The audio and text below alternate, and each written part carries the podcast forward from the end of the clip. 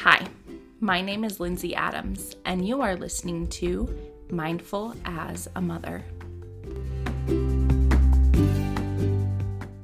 This podcast is not intended to be a substitute for therapy or the therapeutic relationship, and the information given in this podcast is purely for educational purposes and is not intended to replace the advice of a professional. Hey guys, and welcome back. This episode has been wild already because it is 3 p.m. and I have been trying to record it most of the day. I have been having some major technical issues with my microphone, and I think it's because my kids came down into my office and played with it but it seems to be finally working. And so I'm really excited to just be here and have it recording. This episode is going to be a little bit different, partially because I didn't have an idea planned and because people have been asking me a, about a lot of different little questions that maybe wouldn't fill up an entire episode, but are definitely worth talking about on the podcast. So I just decided to make a smorgasbord of random topics to talk about. So here we go. I think it's going to be a lot of fun. The other thing I wanted to tell you guys is that our first guest is going to be on next week, and it is Tim. I'm so excited for you guys to talk to him and to hear what he has to say about mindful motherhood and parenting and to get his take on things because he definitely comes from a different background as far as like he's not a therapist, right? So so I think it's going to be good. If you have questions for Tim, you can DM them to me at Linds underscore Adams LCSW. I also want to reintroduce myself. so I don't check the analytics on my podcast very often, partially because I don't do this for that reason. Like, I don't do this for numbers, I don't do it for money or anything like that. I just do it to try and help people and because I genuinely think it's a good time and I think it's fun. But I checked them this week just to kind of see where things were, and there are so many new people that I felt like I needed to go back and introduce myself. For anyone who maybe didn't go clear back to the beginning to listen or doesn't know me and know who I am. So, one, thank you all for sharing. Please keep doing that. It is helping me so much. And, and two, I'm Lindsay. um, I am a therapist who works mostly with kids and a mom living in Utah. My life is busy and crazy, and I am really passionate about mindful motherhood. Or, really, mindful motherhood sounds really good. Uh, pretty much what I'm trying to say is like being intentional and present as a parent and therapy and all of those things. And so that's what this podcast is about. I can't remember if I said I live in Utah, but I do. Um, I live in a suburb outside of Salt Lake City. Um, in Davis County. If you're from Utah, you know where that is. And a big thing here is perfection in motherhood. And so, something that I'm super passionate about and I will never get off my soapbox about is being like authentic and true to yourself in motherhood and being the best mom that you can be, utilizing your own strengths and your own gifts instead of trying to be like every other mom. So that's who I am. That's what I'm about. I'm also really funny if I don't say so myself. And I really, uh, I love a good joke. I love a good mom fail, which we definitely will talk about. And I have a mild obsession with Post Malone.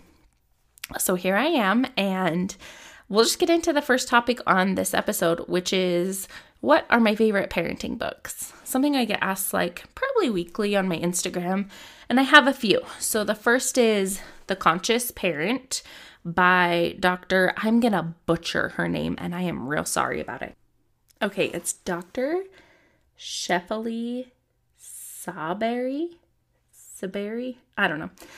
Um, her last name is spelled T S A B A R Y. So embarrassing. Hopefully, uh, well, I know she'll never hear this, so that's that's good. Um, I some people think this book's a little new agey, and I'm a little new agey, so they're probably right. Um, and it can get a little woo woo, I'm not gonna lie, but I like the message behind it, which is pretty much like our kids are their own little souls and their own people and we should raise them that way like as their own little humans to be their own little humans and to you know to grow up to be who they want to be without forcing our beliefs and expectations and programming onto them. And so i would say that is number 1 my favorite. Second is the whole brain child by dan siegel. Um, you'll hear this talked about a lot in like the therapy community for parents. Um, it's it's wonderful anyway, and I love that it gives you like very concrete things to do that you can implement into your parenting. So, Whole Brain Child, absolutely recommend. The third is by Janet Lansbury. It is called No Bad Kids, and it is a toddler discipline book, but I mean, I think it's great for any parent. And then for she has a ton of books though. So she has so anything written by her is amazing and you should definitely check that out. She also is a great follow on Instagram.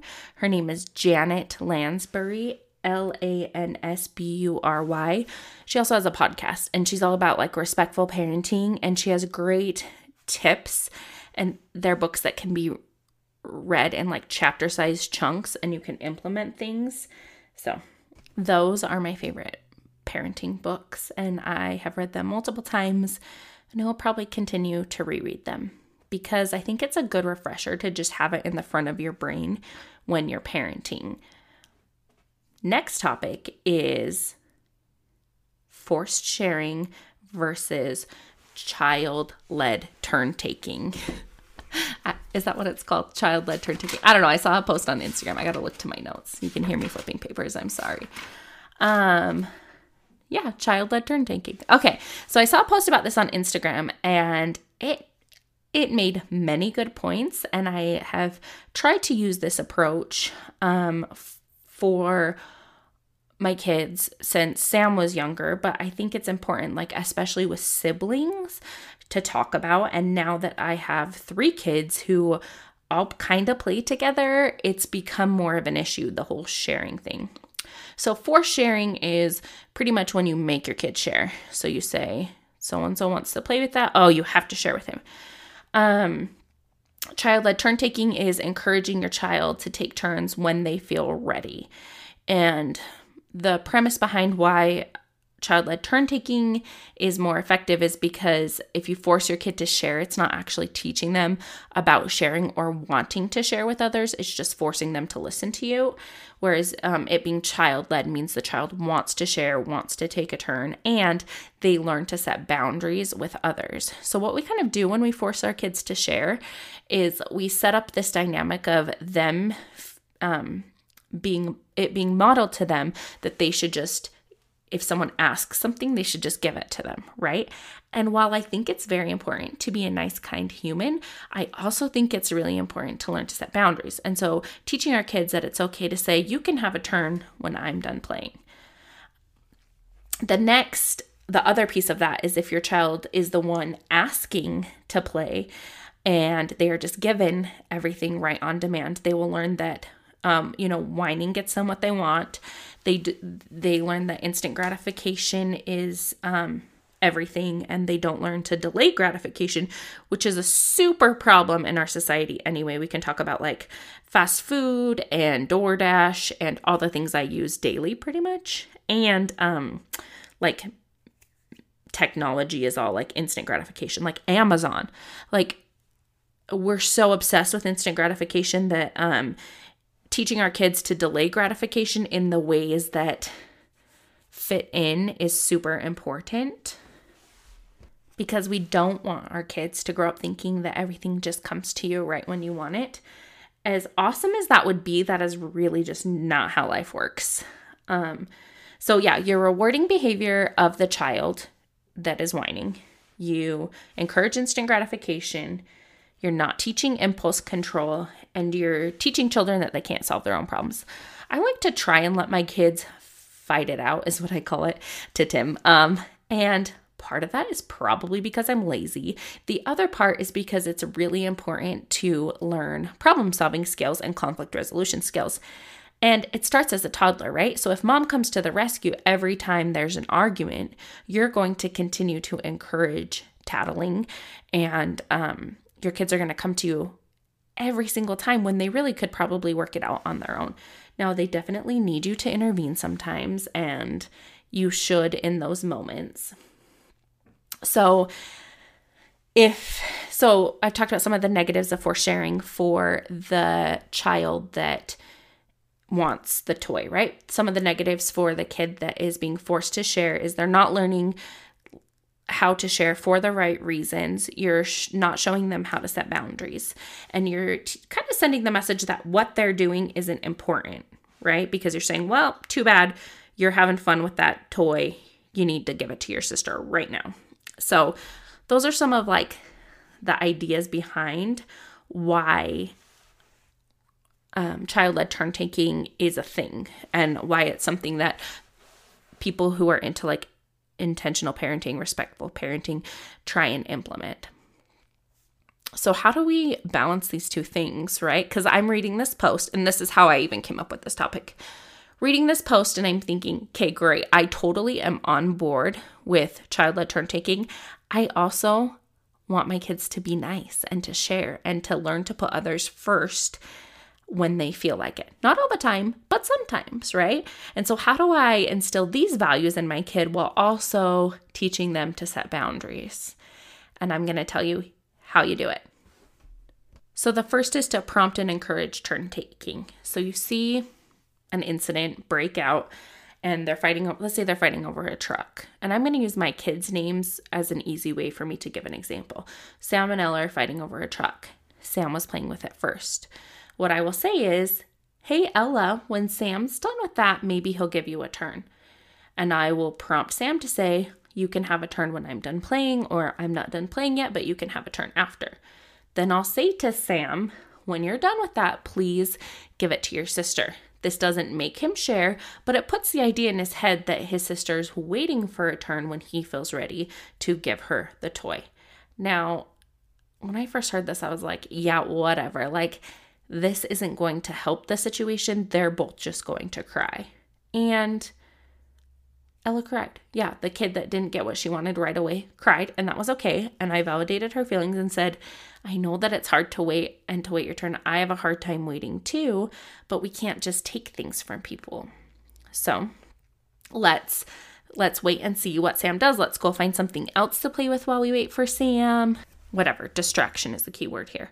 So I found that when I do this, Sam, or whoever it is, is actually done playing with the toy sooner and it doesn't become such a big freaking power struggle. He doesn't feel like I took the toy away from him. Um, so it's it's not an issue. So then he'll just give it back to him to Ella or give it to Ella when he's done, or I'll notice he's done playing with it and I'll say, Hey Ella, looks like Sam's done with that truck. Do you still want to play with it?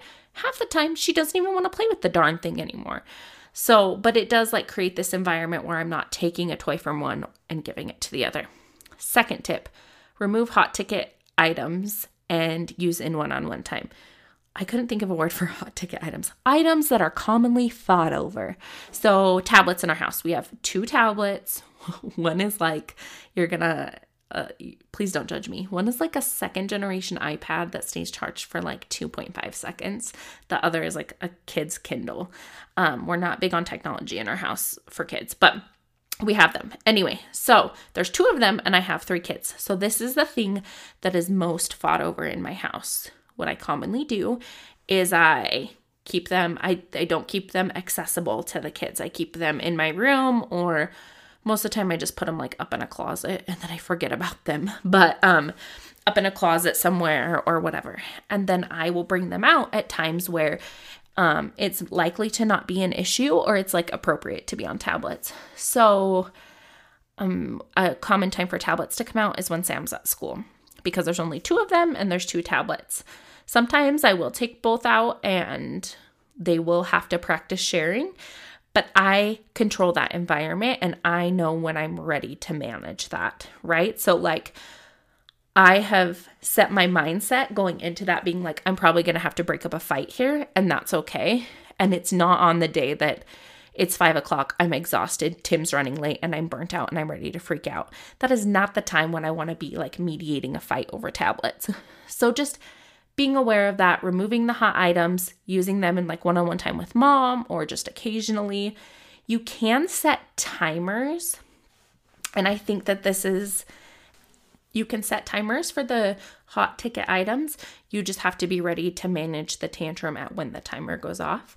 The more you set the timers, the more um used to doing the timer system the kids will be and it will get easier. That's the same thing with like prompting and encouraging. So like if you're saying, "Okay, we need to wait for Sam to be done with the truck," after a few times the other kid's going to know that they will get a turn eventually and they will tantrum or throw a fit less, usually. The third tip is don't expect yourself or your child to be perfect. You're going to have hard days. You're going to have days where they don't want to take turns. They don't feel like sharing it all ever. They are ripping toys out of each other's hand, and there's not much you can do about it. And you're trying to just calm the chaos, and that is totally okay. It is totally okay to have those days. And validate everybody's emotions. Validate your own that this is crappy and hard. Validate theirs that it's hard to take turns and hard to give up a toy that you like playing with, and hard to wait your turn for a toy that you want to play with. So, I think those situations can be easier to navigate if you're implementing those tips and just validating everybody. Another common question I get is How much should I worry about my child's academic performance versus their mental health? And there is no right answer to this, guys. None. You just kind of have to look at your value system and your child and parent them in the way that you truly think is best for them. Now, that being said, I talk to a lot of kids and teenagers about their grades. And there are wildly different parenting approaches to school and education. And that's okay. Um, I'm just going to share what I kind of think is my input on academic performance. And you can take what you want from that and know that if you do it differently and it seems to work for you and your kid, good for you. Okay. So, my view on academics is that obviously you want your kids to do the work required of them, learn the skills and the work ethic related to skill.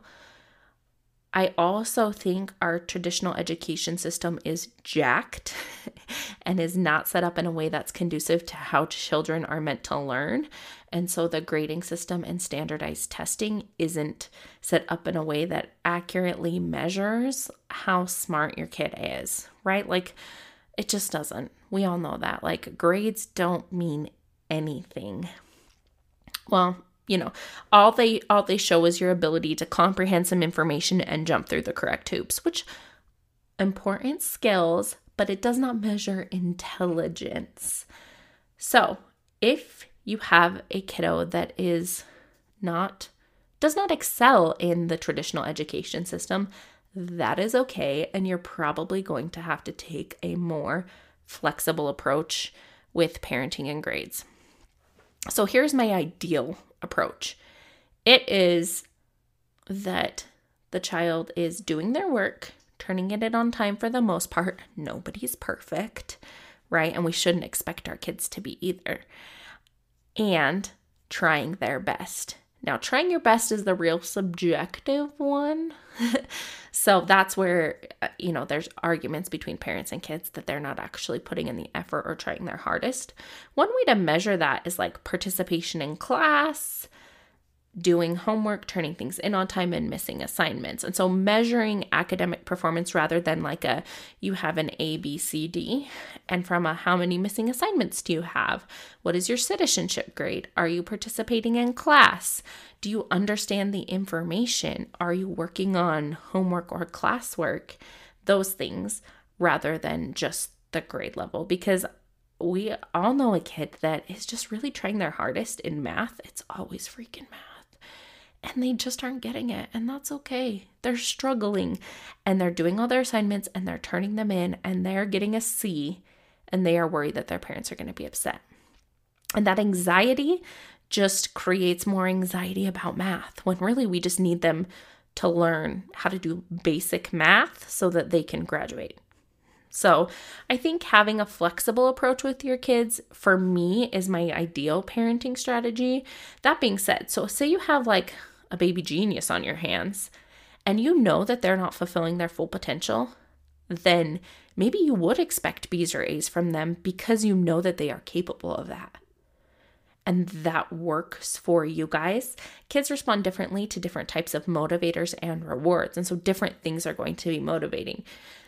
And so I think just taking each child and saying, what is the best way to handle you in this situation? How do you learn best?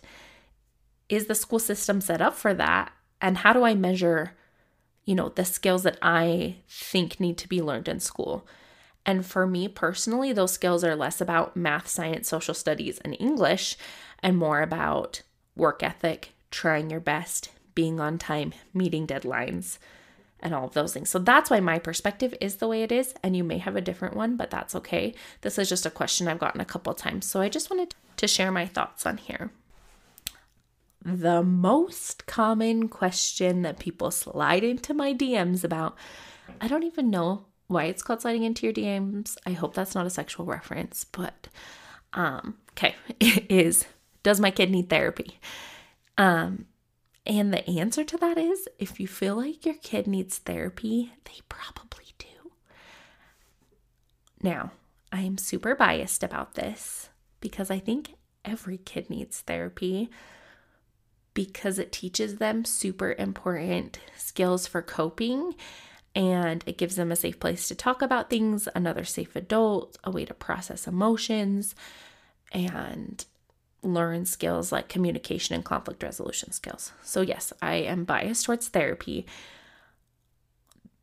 The long answer to the question is that if your child is displaying behaviors that are not developmentally appropriate for their age, and you can like look those behaviors up and see what they are, then therapy could be beneficial. So if they are worrying excessively, having excessive amounts of nightmares, um, struggling with social things, having meltdowns, then yeah, therapy could be useful. And therapy, it's so stigmatized in our society. And my whole goal in life is to pretty much normalize having a therapist, normalize therapy, normalize all things mental health because we all have mental health issues. Like, show me a person that doesn't have a mental health issue, and I will show you a liar because there is not one out there. Whether it's a little bit of anxiety or a little bit of depression or a partner relational problem or, you know, bipolar or whatever, like everyone has something. Everyone has something they could talk to a therapist about. So I think we just need to normalize that and keep the stigma away from it and and talk about therapy not as if like a you're broken or you're struggling and you need therapy. It's like this is another resource we have to get you support get you more skills and help you uh, be like a cool awesome adult that's well adjusted right? So kind of shifting our focus and the way we present therapy to our kids can be helpful. I got like real off topic there. Oh boy. Anyway.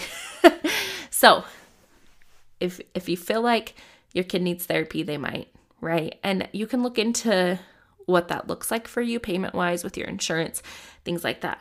Oh, now I remember what I was saying. Okay. Developmentally, if things are not on developmental track, they're displaying behaviors that are not developmentally appropriate, probably time to seek therapy. If you feel like what is going on with them is developmentally appropriate, but you have no idea how to cope with it or you have tried everything in your power to cope with it and you're struggling, therapy would be great for you or your child. The third thing is is if they're having excessive stomach aches or headaches or medical issues that aren't an actual medical issue. I get referrals from pediatricians all the time because what happens is a kid will go into their pediatrician because they're having stomach problems. Nothing's wrong with their stomach, it's anxiety, and they'll send them to me. So just be aware if there's physical conditions that don't have a physical reason, if they are not developmentally, they're displaying behaviors that are not normal for their developmental age, or it just feels outside of your ability to cope, or you just like want them to gain some extra skills or something hard happened. They had a trauma, a car accident, a divorce, anything like that. Those are really good times to seek therapy and seek the extra support. So if you're thinking maybe my kid needs therapy, it wouldn't hurt. And if you have the resources, go for it. And if there aren't resources available to you, there's tons of like community mental health agencies, programs, and courses out there. I'm actually working on creating my own course to teach kids coping skills. So there's going to be more affordable things out there, but I I mean, I'm always going to say yes to therapy. You're never going to catch me saying you don't need therapy. Those are all the random topics that I get asked about frequently. So if you enjoyed this episode, please subscribe, rate, review, and share with your mom friends, guys. I'm amazed at how fast this podcast has grown. Never thought that this would be where it is this soon, and I just am so thankful for all of you. Um, let's get to our mom fails. First one this week is I went to pick my son up from daycare just to find out I had the day of the week wrong. He was at my mother in law's. They looked at me like I had lost my damn mind. Um, I have mom brain is a real thing. Like people, yeah, dads don't get it. I don't know why cuz we're we're the we carry the mental load of the family. So we're like organizing, having appointments, working, doing all these things. And so it's easy to forget like what day it is, where your kids are, what's going on. I have driven to the wrong office before because I have two therapy offices. I have, yeah, I feel you, mama. And I think that's hysterical. And I mean, at least you were going to pick your kid up on time, right? Because the another thing that happens is that we often forget kids. so at least you were on time. Uh, my own mom fail of the week has nothing to do with motherhood. Well, kind of. Um, and everything to do with just being a complete space cadet. So I just realized today, it is March 3rd, that my registration expired in January. I had no idea. I've been just riding around, riding dirty in my Ford Explorer, like, haven't been pulled over, no idea what's going on. Like, oh my gosh, that's a human fail, I think. I don't even know if that's a mom fail. That's just like a human fail. And my favorite mom fail of the week is the mom who made homemade pizza and was walking with it to the table for her daughter. It fell on the ground. She picked it up, put it back on the plate, and the daughter called her out for having dog hair in the food. I love it. It's something I totally would do. My girls opened a bag of Cheetos, my favorite kind of Cheetos. If you haven't tried them, you need to try them. The Simply white cheddar ones, uh, dumped it all over the floor, and I made them put it back in the bag. And I may have had a few. So I don't know. I just, wasting food is hard for me. So, five second rule, mama's five second rule. I hope you have a wonderful week. I can't wait for you to hear next week's episode. And remember be peace, be love, be mindful as a mother.